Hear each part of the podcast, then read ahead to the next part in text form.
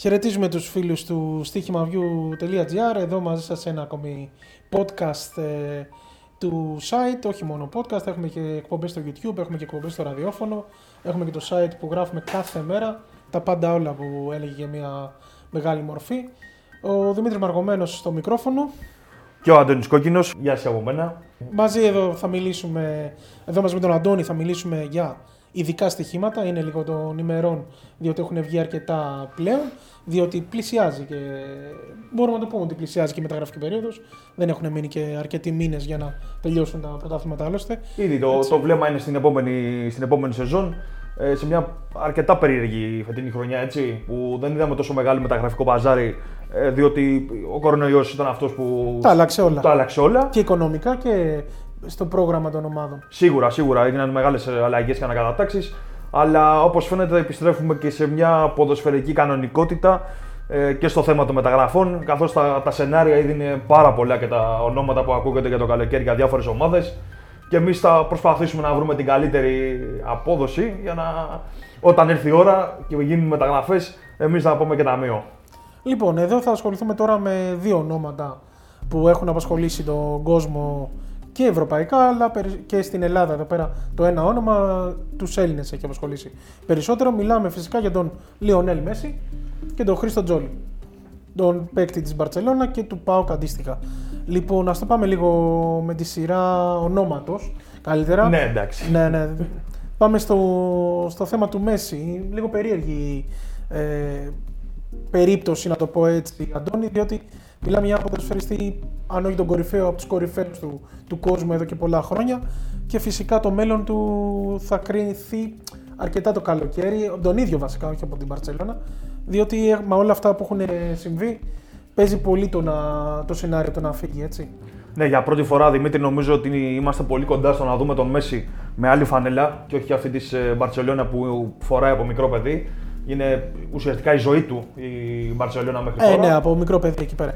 Εκεί, εκεί μεγάλωσε από τις ακαδημίες της ε, Μάσια και έφτασε να είναι το σημείο αναφοράς στην Μπαρσελόνα για πάρα πολλά χρόνια. Ωστόσο, οι κακοί χειρισμοί που έχουν γίνει από τη διοίκηση, ε, την απερχόμενη βασικά διοίκηση των ε, Μπλαουγκράνα, έχουν, φέρει το, το, το, έχουν βάλει το, το, το Μέση μάλλον σε σκέψεις για το τι θα κάνει για το, στο μέλλον του, διότι, εντάξει, κακά τα ψέματα, μεγαλώνει και βλέπει ότι δεν μπορεί να διεκδικήσει το πολυπόθητο Champions League. Το ναι, εντάξει, πάρα πολύ. Οικονομικά δεν νομίζω ότι έχει παράπονο. Καλά, όχι, οικονομικά. Το θέμα είναι ναι, ναι, η στόχη της ομάδας, διότι ειδικά φέτος η ομάδα δεν μπορεί, όχι παραπέει, αλλά τουλάχιστον είναι πολύ εκτός στόχων.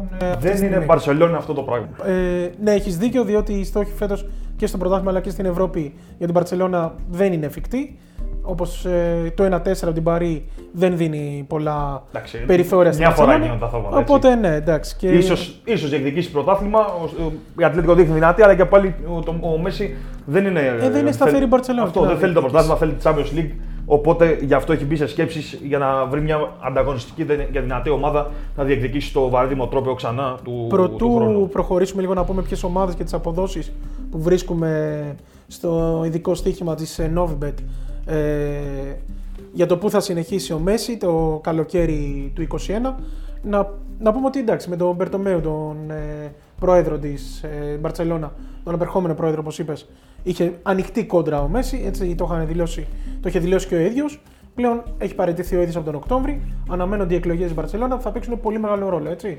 Σίγουρα θα παίξει πολύ μεγάλο ρόλο ποιος θα αναδειχθεί στην, στην προεδρία της Μπάρτσα και τι στόχοι θα τεθούν. Γιατί ήδη τα ονόματα που ακούγονται για Mbappe, ας πούμε, ή Haaland και όλα αυτά, ε, εντάξει, η Μπαρσελόνα μπορεί να, το, να τους χτυπήσει αυτούς τους παίκτες να κάνει τις μεταγραφές. Είναι το θέμα όμως κατά πόσο θα γίνουν πραγματικότητα και κατά πόσο θα πιστεί ο Μέση για το πλάνο που υπάρχει για τη νέα σεζόν. Γιατί κακά τα ψέματα πάει και για αλλαγή προπονητή. Με, Κούμα, με Κούμαν προπονητή δεν πας πουθενά. Ναι, ναι, και ο ναι, ναι, Μέση ναι. Δεν νομίζει, το ξέρει πρώτος από όλους. Λοιπόν, ε, ας προχωρήσουμε λίγο στοιχηματικά να δούμε τις αποδόσεις. Την Μπαρτσελόνα τη δίνουν ε, ως φαβορή το να μείνει ο Μέση, δύο δέκα το βρίσκουμε. Βέβαια το, την ίδια απόδοση δίνουν και στην Paris Saint-Germain, έτσι. Μια Παρί η οποία σκορπάει λεφτά εδώ και χρόνια στις μεταγραφές της και βλέπουν ότι ίσως το κάνει και για τον Αργεντίνο αυτό. Η Manchester City ακολουθεί με τεσσεράμισι απόδοση, η ομάδα του Beckham στην Αμερική Inter Miami σε απόδοση έντεκα, η Inter της Ιταλίας στο δεκαοκτώ η Manchester United στο είκοσι έξι, η Juventus τριάντα ένα, Chelsea τριάντα έξι, Bayern Munich σαράντα ένα, Liverpool σαράντα ένα και Newell's Old Boys η πρώτη, η πρώτη ομάδα. Ναι, και η μεγάλη αγάπη του, του Messi μετά την Barcelona. Okay. Με εβδομήντα πέντε απόδοση. Ε, εντάξει, όσο φυσικά προχωράμε προς τα κάτω είναι μεγαλύτερες αποδόσεις. Η τριπλέτα Barcelona, Paris και Manchester City είναι στις μικρές αποδόσεις δύο δέκα, δύο δέκα και τέσσερα κόμμα πέντε αντίστοιχα. Ε, αν τυχόν, εγώ πώς το βλέπω, αν τυχόν φύγει ο Messi από την Barcelona, εγώ θα ποντάρα, αν τυχόν όμως φύγει, γιατί για μένα παραμένει η Barcelona το φαβορί, αν όμως φύγει ο Messi από την Barcelona, εκεί που θα πόνταρα δεν θα ήταν η Paris, αλλά θα ήταν η City. Αυτό θα σου έλεγα, θα, θα συμφωνήσω κι εγώ. Λόγω Pep, λόγω ότι είναι, έχουν μια ιδιαίτερη σχέση μεταξύ τους. Και ότι το καλοκαίρι που πέρασε ακούστηκαν πάρα πολλά και για προτάσεις και από όλα, έτσι. Ναι, και, και συνεχίζουν να ακούγονται. Και κανείς δεν το διέψευσε. Όχι, κανείς δεν το διαψεύσει και ακούγονται για προτάσεις μυθικές τώρα, για, κάτι, για, για τρελά εκατομμύρια και για ολόκληρο πλάνο του προσφέρει η έτσι, City. Έτσι. Ε, ούτως ώστε και όταν σταματήσει το ποδόσφαιρο του, θα του έχει εξασφαλισμένο το μέλλον του. Το οποίο και... το έχουμε δει ξανά έτσι, από ομάδες οι οποίες έχουν ε, τα πετροδόλαρα, να το πούμε έτσι, το έχουμε ξαναδεί αυτό. Και με τον Xavi. Ναι, ισχύει. Του είχε δώσει μια, μια συνέχεια μετά το ποδοσφαιρικό του τέλος. Ισχύει, ισχύει αυτό. Οπότε και εγώ, αν πόνταρα κάπου, θα ήταν ξεκάθαρα στη City και όχι στην Paris. Ναι, και εγώ μεταξύ Barcelona και Manchester City είμαι στο δύο δέκα και στο τέσσερα κόμμα πέντε απόδοση. Στη, στη, στη λογική αυτή που λες ότι αν φύγει από την Barça, εντάξει, που ποτέ δεν είναι εύκολο να φύγει ένας τέτοιος παίκτης από την ομάδα που έχει μεγαλουργήσει και είναι τόσα χρόνια, έτσι. Αλλά αν έρθει η στιγμή να φύγει, νομίζω ότι η City του Pep Guardiola είναι ο επόμενος προορισμός της καριέρας του. Που ανανέωσε κιόλας, έτσι. Οπότε είναι πολύ σημαντικό αυτό. Πολύ, πολύ σωστό, πολύ σωστό. Στο, στην απόφαση του Messi. Λοιπόν, προχωράμε. Πάμε στο ενδιαφέρον το ελληνικό για τον Christos Tzolis, τον ποδοσφαιριστή του ΠΑΟΚ, δεκαεννέα ετών. Ο... Τον ο μικρός του, του ελληνικού ποδοσφαίρου. Ναι, ναι, ναι, ναι. Έχει κάνει μια πολύ καλή χρονιά φέτος και στην Ευρώπη που έπαιξε ο ΠΑΟΚ κατάφερε να ξεχωρίσει ο Tzolis, αλλά και στο πρωτάθλημα συνεχίζει και ξεχωρίζει.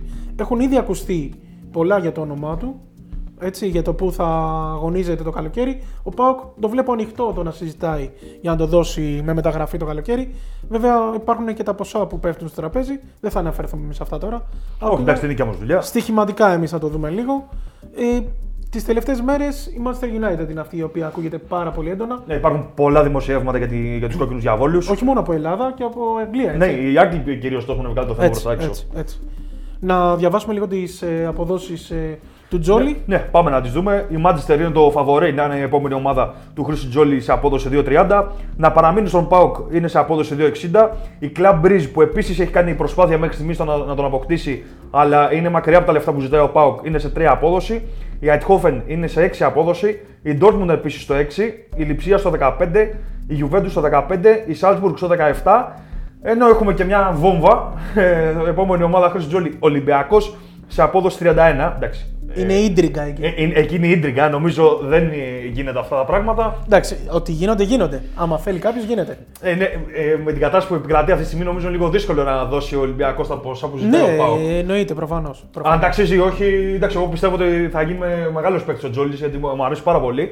Αλλά αυτή η μετακίνηση εντός Ελλάδας τη θεωρώ πολύ δύσκολη. Ε, το να δώσουν δύο ομάδες ελληνικές μεταξύ τους τόσα λεφτά, ναι, δεν νομίζω. Και να δώσει ο ένας συνταγωνιστής τον τίτλο του άλλου, δεν αυτό, αυτό, παίκτες, αυτό, ναι. αυτό, αυτό. Απλά νομίζω ότι έχει μπει λίγο, για, όπως είπες, για την τρικαδόρικη επιλογή ε, ναι. στην Novibet. Γι' αυτό και το δίνουν και στο τριάντα ένα απόδοση. Ε, ναι, εντάξει, εντάξει. Λοιπόν, ε, εγώ πώς το βλέπω. Εγώ το βλέπω ότι με αυτά που γράφουν οι Άγγλοι, ότι ο Tzolis θα απασχολεί στην Αγγλία. Δεν ξέρω όμως άμα θα είναι η Manchester United αυτή, αλλά εγώ θεωρώ ότι δεν θα φύγει αυτό το καλοκαίρι ο Tzolis από τον ΠΑΟΚ και θα μείνει στο ΠΑΟΚ και θα πήγαινα στοιχηματικά σε μια επιλογή στο δύο εξήντα. Να δεν μην... το λέω υπό την έννοια ότι δεν θα... Το λέω υπό την έννοια ότι δεν θα βρει τα λεφτά που θέλει ο ΠΑΟΚ, γιατί ζητάει πολλά και καλά κάνει για τον ποδοσφαιριστή αυτόν. Ε, και πιστεύω ότι και να τον πάρει ξέρω, μια ομάδα σαν τη Manchester United, δεν ξέρω κατά πόσο θα τον πάρει απευθείας στην ομάδα της.